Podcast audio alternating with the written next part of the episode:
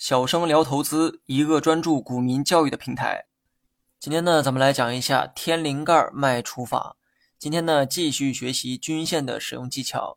今天要讲的技术形态会用到两根长周期的均线，所以呢，该形态适用于中长线玩法，短线并不适用。形态的名字啊，叫做天灵盖。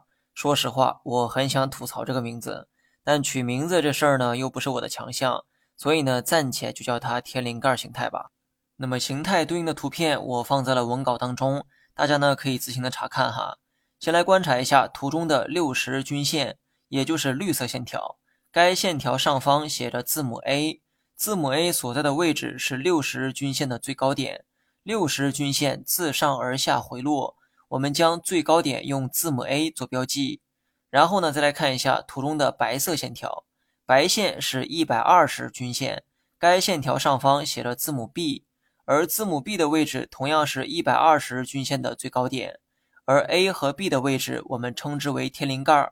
此时呢，你会发现，无论是六十均线还是一百二十均线，它们的天灵盖其实就是均线达到过的最高点。天灵盖呢是一个人身体的最高点，同样也预示着均线的最高点，而均线的走势是由股价决定的。所以呢，均线达到最高点，它也暗示着股价也达到了最高点。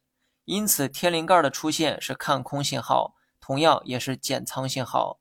当六十日均线开始从顶部出现下跌，我们可以假设后面的下跌至少会持续六十天。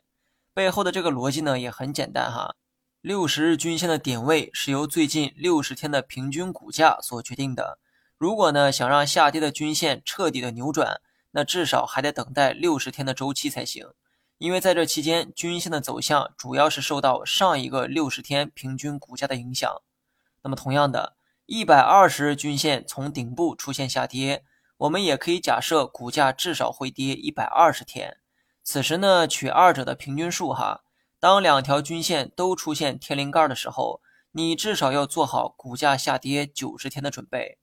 所以呢，我开头的时候才说这是中长线技术分析法，短线并不适用。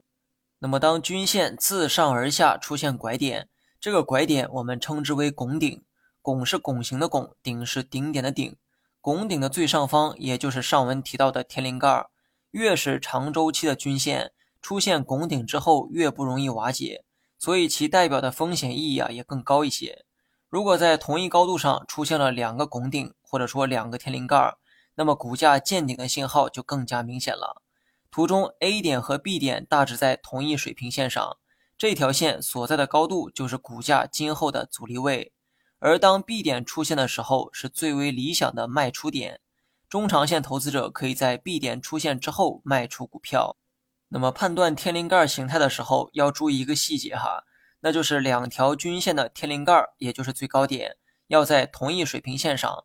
当然了，我说的只是大概哈，绝对的水平几乎不可能出现，只要肉眼看着高度一致即可。这其中一百二十日均线出现拐点时，就是最好的卖出时机。由于股价出现下跌之后，你才能确定一百二十日均线的拐点，所以你不可能卖在股价的最高点。但是呢，你也不用后悔哈，因为这是中长线交易技巧，你在乎这几天的得失，反倒会弄巧成拙。造成更多不必要的损失。最后呢，你还能看到图中有一个 C 点，C 点其实就是六十均线和一百二十均线的交叉点。它呢没有任何指导操作的含义，C 点只是为了在事后告诉你，它所在的那个位置就是本轮行情的牛熊转换点，也就是股价由牛转熊的开始。你学会了吗？